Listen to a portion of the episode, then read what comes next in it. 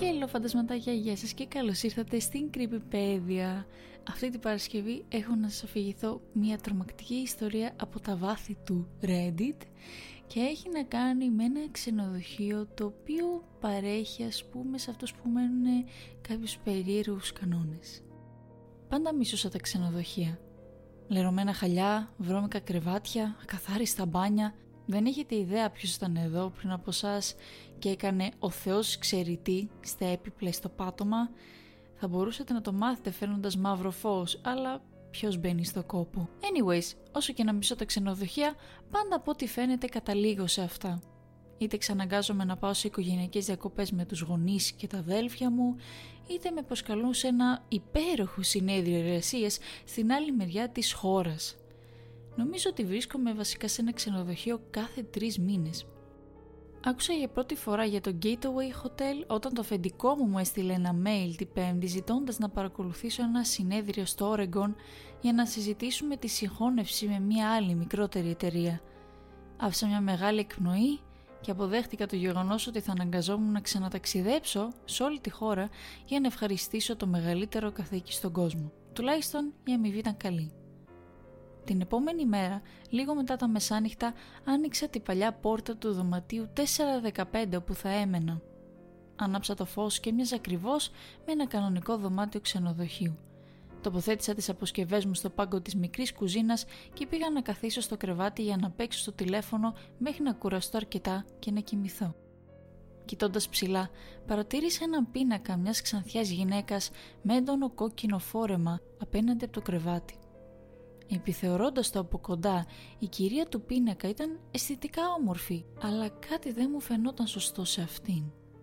Τα χέρια της ήταν τοποθετημένα σε μια πολύ αφύσικη θέση πίσω από την πλάτη της και ο τρόπος που στεκόταν ήταν μάλλον απειλητικός, σαν να επρόκειτο να ορμήξει έξω από τον πίνακα πάνω μου. Και επίσης κάτι στο πρόσωπό της. Είχε μια θυμωμένη έκφραση αλλά χαμογελούσε, λες και ήθελε να το κρύψει. Μπορούσα να δω κάθε ένα από τα φύσικα λευκά δόντια της. Τα μάτια της φαίνονταν να με ακολουθούν καθώς προχωρούσε προς το πίνακα. Μου προκαλούσε μεγάλη ανασφάλεια αυτό. Γιατί το ξενοδοχείο έχει έναν τέτοιο περίεργο πίνακα; Κούνησα το κεφάλι μου και έβγαλα τον πίνακα από το καρφί στο οποίο κρεμόταν. Το γύρισε έτσι ώστε να μην με κοιτάει και το στήριξε στο τοίχο. Δεν ήθελα να νιώθω τα μάτια της όταν κοιμόμουν. Κάτι τσαλακώθηκε όταν κάθισα πίσω στο κρεβάτι, οπότε ξανασηκώθηκα.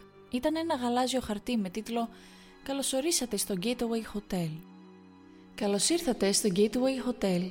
Ελπίζουμε να απολαύσετε τη διαμονή σας στο ξενοδοχείο, αλλά υπάρχουν μερικά πράγματα που πρέπει να γνωρίζετε για να μεγιστοποιήσετε τη διασκέδαση και την ασφάλειά σας. Γι' αυτό το λόγο, το προσωπικό του ξενοδοχείου έχει θεσπίσει ορισμένους κανόνες. Οι κανόνες είναι οι εξής. Μην καταστρέφετε τίποτα στο δωμάτιο του ξενοδοχείου και μην μετακινείτε τα έπιπλα.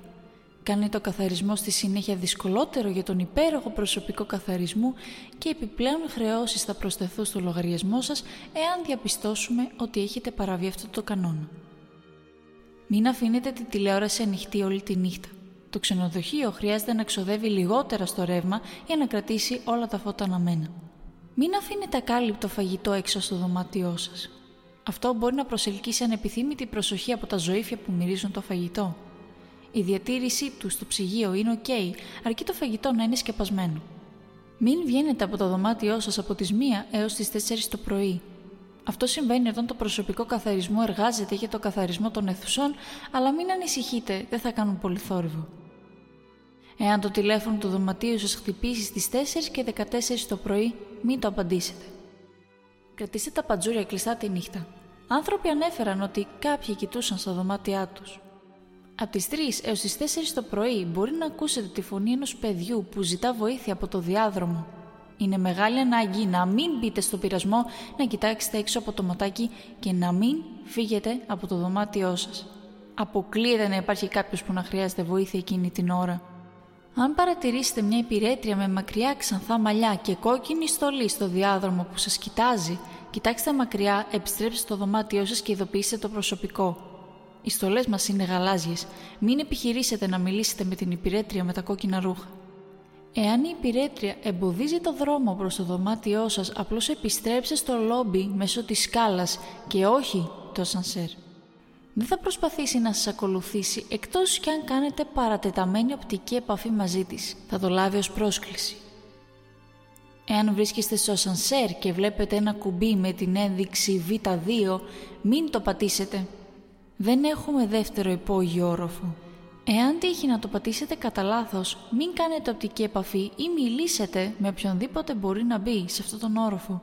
Σταθείτε μπροστά από τα κουμπιά στο σανσέρ για να μην πατήσουν κανένα. Κρατήστε το κεφάλι σας κάτω και πατήστε το κουμπί L για να φτάσετε στο λόμπι, φτάστε στη ρεσεψιόν και ενημερώστε το άτομο εκεί για το τι έχει συμβεί. Και πάλι, μην κάνετε οπτική επαφή και μην μιλήσετε με κανέναν από τους επιβάτες που επιβιβάζονται από το Β2. Μην εισέλθετε στο δωμάτιο 414 εάν δείτε ότι είναι ανοιχτό. Ακόμα και αν ακούσετε κάποιον να σας φωνάζει με το όνομά σας από μέσα. Μην πλησιάζετε την πόρτα και μην προσπαθείτε να την κλείσετε. Επικοινωνήστε άμεσα με το προσωπικό και θα το φροντίσουμε. Αυτό το δωμάτιο είναι εκτός ορίων και πρέπει να είναι κλειστό και κλειδωμένο κάθε στιγμή. Σας ευχαριστούμε που επιλέξατε το Gateway Hotel. Ελπίζουμε να έχετε μια υπέροχη διαμονή και να μην ξεχάσετε να ακολουθήσετε τους κανόνες. Με εκτίμηση, το προσωπικό στο ξενοδοχείο Gateway. Τι στο διάλογο είναι αυτό; Αυτό πρέπει να είναι κάποιο είδους ηλίθιας φάρσας από ένα εντελώς ανεύθυνο μέλος του προσωπικού που πιστεύει ότι είναι πολύ αστείο να τρομάει στου καλεσμένους τους. Έριξα μια ματιά στο φτηνό ψηφιακό ρολόι στο κομμωδίνο. Είναι σχεδόν 12 και μισή και πραγματικά δεν είμαι τόσο κολλημένος που θα ενοχλούσε κιόλα τη ρεσεψιό με κάτι τόσο ασήμαντο. Ίσως το αναφέρω όταν φύγω για τη συνάντησή μου αύριο. Άρχισα να τακτοποιούμε στο κρεβάτι. Καθώς ήμουν ξαπλωμένος κάτω από το γδαρμένο μπες πάπλωμα, δεν μπορούσα παρά να κοιτάξω προς τα κάτω το μπλε χαρτί που ήταν τώρα στο πάτωμα από τότε που το τσαλάκωσα και το πέταξα στο κάδο απορριμμάτων. Μισό που το λέω, αλλά δεν μπορώ να νιώσω άνετα, σκεπτόμενος το περιεχόμενο αυτού του χαρτιού. Έκλεισα τα μάτια μου, αλλά αμέσως τα άνοιξε ξανά όταν κατάλαβα ότι είχα ήδη παραβεί τον πρώτο κανόνα. Είχα βγάλει τον ανατριχιαστικό πίνακα από το τοίχο. Διστακτικά κάθισα και κοίταξα το τοίχο απέναντι από το κρεβάτι. Ακόμα και στο σκοτάδι του δωματίου μπορούσα να καταλάβω ότι ο πίνακας ήταν πίσω στη θέση του. Μια ψύχρα κυλούσε στη σπονδυλική μου στήλη καθώς παρατήρησα ότι στον πίνακα ήταν ακόμα πιο κοντά από πριν. Το πρόσωπό της ήταν κάπως πιο διεστραμμένο. Ξάπλωσα γρήγορα και έκλεισα τα μάτια μου. Υποθέτω πως δεν θα ξαναμετακινήσω τον πίνακα. Ας ελπίσουμε ότι ήμουν απλά παρανοϊκός. Παρόλο που οι κανόνες είναι μάλλον ένα αστείο, με έκαναν λίγο νευρικό. Η ζωγραφιά στο τοίχο ήταν πιθανώς απλώς για να τρομάξω και όμως και πάλι. Φοβάμαι πολύ να το ελέγξω. Θα σε ενημερώσω αργότερα αφού μιλήσω στη ρεσεψιόν το πρωί. Edit. Είναι μία και δώδεκα τα χάραματα και δεν μπορώ να κοιμηθώ. Νομίζω ότι μόλις άκουσα κάτι να χτυπάει στο παράθυρο του δωματίου μου. Είμαι όμως στον τέταρτο όροφο. Ακόμα δεν μπορώ να καταλάβω τι στο διάλογο συνέβη χθες το βράδυ στο καταραμένο αυτό ξενοδοχείο, αλλά θα προσπαθήσω να αναφέρω τις εμπειρίες μου μέχρι τώρα με τη σειρά που έγιναν. Δεν θα ήθελα να τα γράψω όλα και να τα ξαναζήσω, αλλά νιώθω ότι το χρωστάω σε όλους σας. Ακόμα, έστω και ένα άτομο δεν κάνει κράτηση για μια νύχτα στο Gateway Hotel, αυτό θα ήταν αρκετό για μένα. Επεξεργάστηκα τη τελευταία μου ανάρτηση περίπου μία ώρα μετά την πρώτη δημοσίευση, ενώ ήμουν παγωμένος στο κρεβάτι, κρυμμένος κάτω από το πάπλωμα του ξενοδοχείου στις 1 και 12 τα χαράματα. Είχα ακούσει ένα χτύπημα στο παράθυρό μου. Πραγματικά δεν ήθελα να σηκωθώ για να κοιτάξω, αλλά ήθελα να αποδείξω στον εαυτό μου ότι ήταν ένα δέντρο ή κάτι τέτοιο. Σηκώθηκα από το κρεβάτι και κοίταξα αργά έξω από το παράθυρο στο σκοτάδι. Απέφυγα ακόμη και να κοιτάξω τον πίνακα στον τοίχο, μη θέλοντας να ξαναδώ τη γυναίκα. Ήξερα ότι ήταν ακόμα εκεί και κοιτούσε προς την κατεύθυνσή μου. Ένιωθα τα μάτια της να με ακολουθούν καθώς προχωρούσα προς το παράθυρο. Τα δάχτυλά μου τυλίχτηκαν στην άκρη των κουρτινών και τη τράβηξα γρήγορα πίσω, χωρίς καν να δώσω χρόνο στον εαυτό μου να διστάσει. Μακάρι να είχα διστάσει.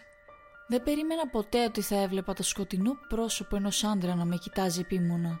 Το πρόσωπο του άντρα σχεδόν ένοιαζε να σαπίζει καθώς... Όχι, όχι. Μου χαμογελούσε αποκαλύπτοντας τα κατακίτρινά του δόντια.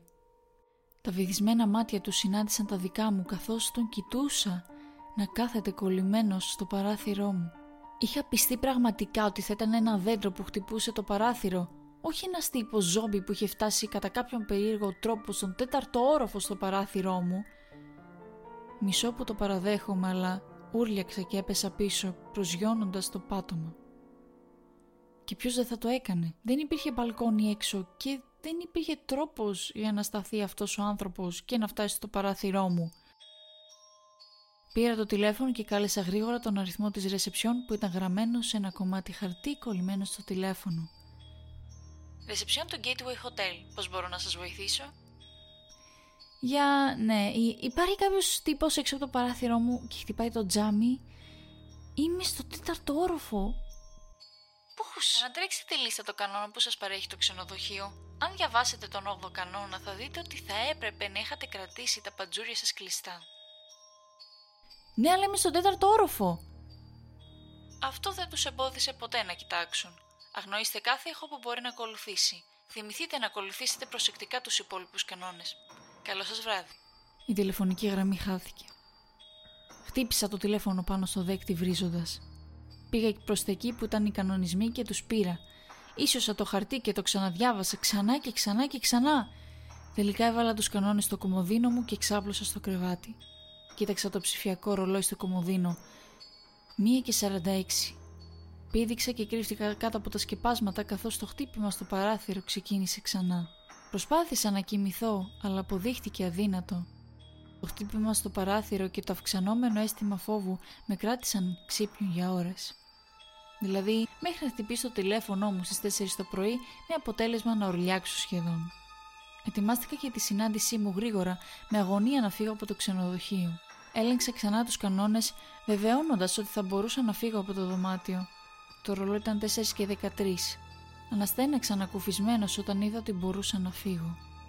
Ξαφνικά χτύπησε το τηλέφωνο και είδα ότι η ώρα ήταν 4 και 14. Μετά από αυτό έφυγα κατευθείαν. Κοίταξα το παράθυρό μου έξω από το ξενοδοχείο όταν βγήκα έξω. Ο τύπος ζόμπι είχε φύγει. Επίσης δεν υπήρχαν δέντρα εκεί κοντά. Ακόμα και μετά τη λήξη της μάλλον επιτυχημένης συνάντησης, προσπάθησα να μείνω έξω από το ξενοδοχείο για όσο το δυνατόν περισσότερο. Πήρα τηλέφωνο ακόμη και τον περιστάμενό μου για να ρωτήσω αν μπορώ να αλλάξω ξενοδοχεία, αλλά εκείνος μου παραπονέθηκε για τα υψηλά τέλη ακύρωση και για το πώς το Gateway Hotel ήταν το φθηνότερο στην πολιτεία. Ήξερα ότι δεν μπορούσα να αντέξω το τέλος ακύρωσης και να πληρώσω κιόλας για ένα νέο δωμάτιο ξενοδοχείου για τη νύχτα. Ουσιαστικά είχα κολλήσει το ξενοδοχείο μέχρι να φύγει η πτήση μου αύριο το μεσημέρι. Επέστρεψα στο ξενοδοχείο περίπου στις 10 το βράδυ. Δεν ήθελα να διακινδυνεύσω να επιστρέψω αργότερα. Καθώ περνούσα από το άδειο λόμπι προς το ασανσέρ, ρώτησα τη ρεσεψιόν να αλλάξω δωμάτιο, αλλά με ενημέρωσαν ότι όλα τα δωμάτια ήταν κρατημένα. Μπαίνοντα στο σανσέρ, ξαφνικά συνειδητοποίησα ότι δεν είχα δει κανέναν άλλο στο ξενοδοχείο εκτός από το προσωπικό της ρεσεψιόν. Αν είχαν κλείσει τελείως, δεν θα έπρεπε να είχα δει κάποιον ή τουλάχιστον να τους άκουγα. Ανεβαίνοντας στο δωμάτιό μου, είδα το κουμπί των ελκυστήρα για το Β2.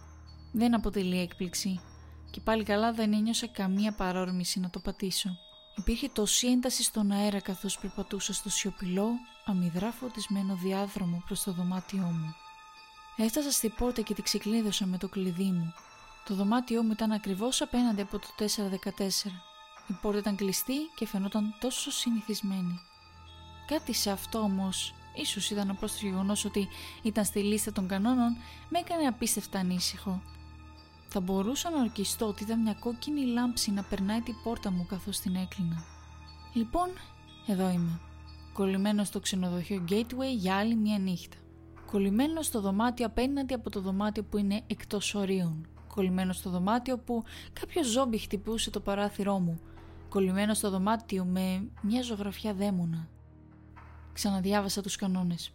Όσο τους ακολουθώ θα πρέπει να είμαι καλά, σωστά; Βεβαιώθηκα ότι οι κουρτίνες μου ήταν κλειστές και τα παντζούρια, έλεγξα ξανά ότι δεν άφηνα το φαγητό έξω, δεν πάτησα το κουμπί Β2 στο σανσέρ και δεν απάντησα στο τηλέφωνο στις 4 και 14 τα ξημερώματα. Απλώς πρέπει να αντέξω μέχρι αύριο το πρωί. Κάτι χτύπησε την πόρτα μου. Η ώρα είναι 1 και 54 στα χαράματα. Δεν πρέπει να κοιτάξω έξω από το ματάκι μεταξύ 1 και 4 στα χαράματα. Αλλά εξακολουθούν να χτυπούν. Αλλά άκουγα ακόμα τα χτυπήματα. Οι κανόνες δεν έλεγαν τίποτα γι' αυτό. Θα τους ενημερώσω ξανά όταν βγω τελικά. Update. Είμαι εκτός. Επιτέλους βγήκα. Spoiler alert, επιβίωσα, προς το παρόν, με μερικές μόνο συναισθηματικές σουλές Ωστόσο δεν ξέρω πόσο καιρό θα μπορώ να το γιορτάζω γιατί νομίζω ότι παραβίασα έναν ακόμη κανόνα. Νομίζω ότι οι συνέπειες μπορεί να είναι πιο σοβαρές αυτή τη φορά. Το δημοσιεύω τώρα για να σας προειδοποιήσω και πάλι μην κάνετε κράτηση δωματίου στο Gateway Hotel. Λοιπόν, πίσω εκεί που έμεινα. Ήταν 1 και 54 το πρωί όταν άκουσα κάτι να χτυπάει την πόρτα μου. Ήξερα ότι δεν μπορούσα να ανοίξω την πόρτα ή να κοιτάξω έξω από το ματάκι. Δεν επρόκειτο να παραπιάσω ξανά τους κανόνες. Ήθελα να καλέσω τη ρεσεψιόν, αλλά με βάση την προηγούμενη αλληλεπίδρασή μου μαζί τους, ήξερα ότι θα ήταν εντελώς αδιάφοροι για το φόβο μου και απλώς θα μου έλεγαν να ακολουθήσω τους κανόνες ξανά. Αυτό λοιπόν σχεδίαζα να κάνω για τις επόμενες 8 ώρες και 36 λεπτά. Απλώς έπρεπε να καταφέρω να ζήσω μέχρι τις 10.30 οπότε θα μπορούσα να φύγω για το αεροδρόμιο και τελικά να φύγω από εδώ. Εγκατέλειψα κάθε ελπίδα να κοιμηθώ εκείνο το βράδυ καθώς το ρυθμικό χτύπημα στη πόρτα συνεχίστηκε. Όσο και αν ήθελα να μάθω ποιος ή τι χτυπούσε την πόρτα μου, ήξερα ότι δεν ήταν προς το συμφέρον μου να ελέγξω. Ανάψα το φωτιστικό μου και απλά κάθισα στο κρεβάτι μου βλέποντας την πόρτα να τρέμει στους μεντεσέδες της με κάθε χτύπημα εναντίον της. Πάλι καλά που χρησιμοποίησα την κλειδαριά της αλυσίδας στην πόρτα καθώς και την πραγματική κλειδαριά γιατί από ό,τι φαίνεται έμενα σε ένα εφιαλτικό ξενοδοχείο. Δεν μπορούσα να πάρω τα μάτια μου από την πόρτα μέχρι που το χτύπημα σταμάτησε 6 λεπτά αργότερα ακριβώς στις 2 το πρωί. Όλα ήταν ήσυχα για την επόμενη ώρα. Ούτε χτύπημα στο παράθυρό μου, πόρτα μου, ούτε τίποτα. Παρόλο που ήμουν ακόμα ακριβώς απέναντι από τον πιο ανατριχιαστικό πίνακα που υπήρχε, παρένθεση, ευτυχώς η γυναίκα δεν είχε απομακρυνθεί από τη θέση της από το προηγούμενο βράδυ γιατί δεν προσπάθησα να ξανακουνήσω τον πίνακα και που λέτε άρχισα να σκέφτομαι ότι θα μπορούσα να κοιμηθώ εκείνο το βράδυ μέχρι που άκουσα μια ήσυχη, πνιχτή, αγορίστικη φωνή να φωνάζει από το διάδρομο έξω από το δωμάτιό μου. «Μαμά» Ένιωσα όλο μου το αίμα να παγώνει εκείνη τη στιγμή. Τα μάτια μου έγιναν διάπλατα και γύρισα αργά το κεφάλι μου για να κοιτάξω το ρολόι. Τρεις και δύο. Από τις 3 μέχρι τις 4 το πρωί μπορεί να ακούσετε τη φωνή ενός παιδιού που ζητά βοήθεια από το διάδρομο. Γύρισε ξανά καθώς άκουγα το παιδί στο διάδρομο να αρχίζει να κλαίει και ενώ έκλαιγε έλεγε «Μαμά» Το κλάμα σιγά σιγά γινόταν πιο δυνατό καθώς το παιδί πλησίαζε όλο και πιο κοντά στη πόρτα μου καθώς έφτανε στο διάδρομο. Τα χέρια μου που έτρεμα κολουριασμένα σε γροθιές καθώς το φως από το διάδρομο που ήταν κάτω από την πόρτα μου ήταν μπλοκαρισμένο σε δύο σημεία. Ήταν λες και υπήρχε κάποιος ακριβώς έξω από την πόρτα μου. Ακόμα και τότε πήδηξα όταν άκουσα ένα παλό χτύπημα στη πόρτα μου. «Με συγχωρείτε, μπορείτε να με βοηθήσετε να βρω τη μαμά μου, έχω χαθεί». «Ωρε φίλε, όχι». Ξέρω ότι τα άλλα σκατά που συνέβαιναν σε αυτό το μέρος ήταν τρομακτικά, αλλά αυτό ήταν ένα κλισέ ταινιών τρόμου επόμενο επίπεδου. Γιατί πρέπει πάντα να υπάρχει ένα ανατριχιαστικό δαιμονισμένο παιδί; Απλώς έμεινα άφωνος καθώς άκουσα ένα άλλο χτύπημα στη πόρτα μου. Είναι επιτακτική ανάγκη να μην μπείτε στο πειρασμό να κοιτάξετε έξω από το ματάκι της πόρτας σας και μην φύγετε από το δωμάτιό σας. Δεν υπάρχει κάποιος που να χρειάζεται βοήθεια εκείνη την ώρα. Σας παρακαλώ ανοίξτε μου την πόρτα. Φοβάμαι. Χέσε μας παιδί μου. Κι εγώ φοβάμαι πολύ. Απλώς έσφιξα τα δόντια μου και αγνώρισα τι ολοένα και πιο απελπισμένες εκκλήσεις του παιδιού για βοήθεια για τα επόμενα 20 λεπτά μέχρι που άκουσα τα βήματα να φεύγουν από την πόρτα μου. Ωστόσο, η ανακούφιση μου δεν κράτησε πολύ, γιατί στις 3 και 24 ένα δυνατό χτύπημα ακούστηκε στο παράθυρό μου. Ω, είναι απλώς το φιλικό σου ζόμπι Spider-Man, είπα στον εαυτό μου καθώς κοίταξα τις κλειστές κουρτίνες. Παραδόξως, αυτή τη φορά δεν φοβήθηκα καν. Υποθέτω ότι είναι επειδή συνειδητοποίησα ότι το μόνο που έπρεπε να κάνω είναι να μην το κοιτάξω και θα με άφηνε ήσυχο. Πιστέψτε με, η επιθυμία να το ξανακοιτάξω ήταν 100% ανύπαρκτη. Φοβόμουν περισσότερο την ανατριχιαστική κυρία του πίνακα σε αυτό το σημείο. Δεν υπήρχαν άλλα χτυπήματα στο παράθυρό μου μετά από αυτό και για την επόμενη ώρα όλα ήταν πάλι ήρεμα. Πήρα τον χρόνο της ησυχίας για να μαζέψω τα λίγα υπάρχοντά μου που είχα βγάλει από τη βαλίτσα μου. Στην πραγματικότητα δεν ξεπακετάρισα πολλά πράγματα, αλλά στοιχηματίζω ότι καταλαβαίνετε γιατί. Μόλις κατέληξα να βλέπω το ρολόι στο κομμωδίνο μου να φτάνει στις 4 και 14, συγκρατήθηκα και περίμενα να χτυπήσει το τηλέφωνο που καθόταν δίπλα στο ρολόι. Ωστόσο αυτή τη φορά το τηλέφωνο δεν χτύπησε ποτέ. Δέκα και μισή το πρωί. Δεν μπορούσε να έρθει αρκετά γρήγορα αυτή η ώρα. Έσυρα τη βαλίτσα μου έξω από το δωμάτιο και έκλεισα και κλείδωσα την πόρτα πίσω μου. Έριξα μια ματιά στο δωμάτιο 414. Κλειστό και πιθανώς κλειδωμένο. Πήρα μια βαθιά ανάσα, κοίταξα τα παπούτσια μου και περπάτησα γρήγορα στο θαμπό διάδρομο. Είχα σχεδόν φτάσει στο σανσέρ όταν άκουσα ένα δυνατό ήχο ξεκλειδώματος πίσω μου. Πάγωσα και σχεδόν ασυνείδητα γύρισα. Το δωμάτιο 414 ήταν ανοιχτό. Ήμουν κάπως μακριά, αλλά πιστέψτε με, ξέρω ότι ήταν το δωμάτιο 414. Ήταν το δωμάτιο ακριβώς απέναντι από το δικό μου. Δίπλα στην ανοιχτή πόρτα ήταν μια ξανθιά γυναίκα με κόκκινη στολή πυρέτριας. Την αναγνώρισα αμέσως. Ήταν η γυναίκα που με κοιτούσε κατάματα από το δωμάτιο κατά τη διάρκεια της αϊπνής μου στο ξενοδοχείο και χαμογελούσε με το ίδιο λευκό οδοντοτό χαμόγελο.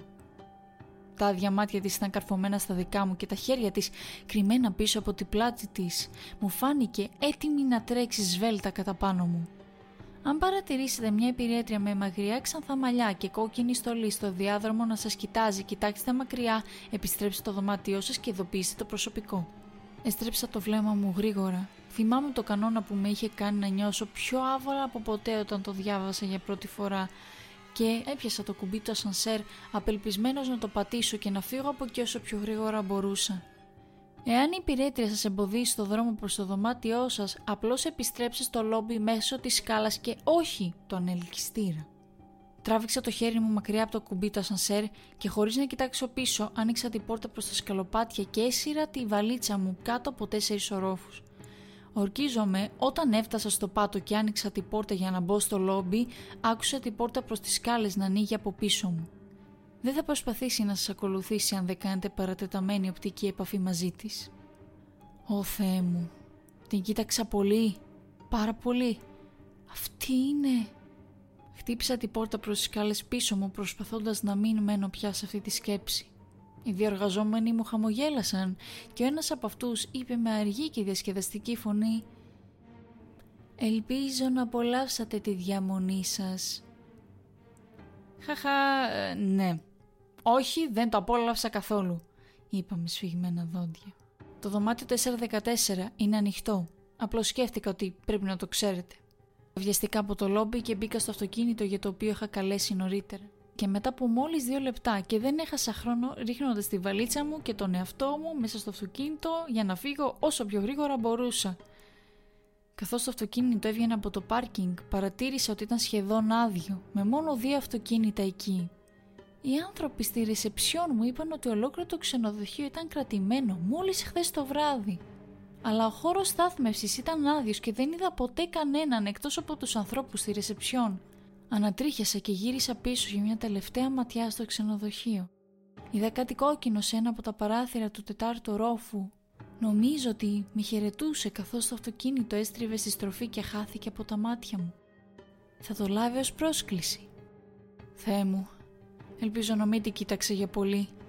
Ήταν μόνο μια γρήγορη ματιά, σωστά; Ούτε που ήθελα να κοιτάξω. Πόση ώρα είναι πάρα πολύ ώρα; Πόσο μακριά θα με ακολουθούσε. Ελπίζω να μην χρειαστεί να το μάθω. Και που λέτε η ιστορία φτάνει στο τέλος της. Ελπίζω να σας άρεσε, ελπίζω να την απολαύσατε και ναι, χάρηκα πάρα πολύ που σας ε, είδα και εδώ στο σημερινό επεισόδιο που το ακούσατε και τα λοιπά, το εκτιμώ πολύ. Οτιδήποτε links θα χρειαστείτε θα είναι κάτω στην περιγραφή και σας εύχομαι ένα καλό σουκού ή οποιαδήποτε μέρα και θα τα πούμε σε ένα επόμενο επεισόδιο της Κρυππέδια αλλά μέχρι τότε να είστε καλά και να προσέχετε. Bye bye!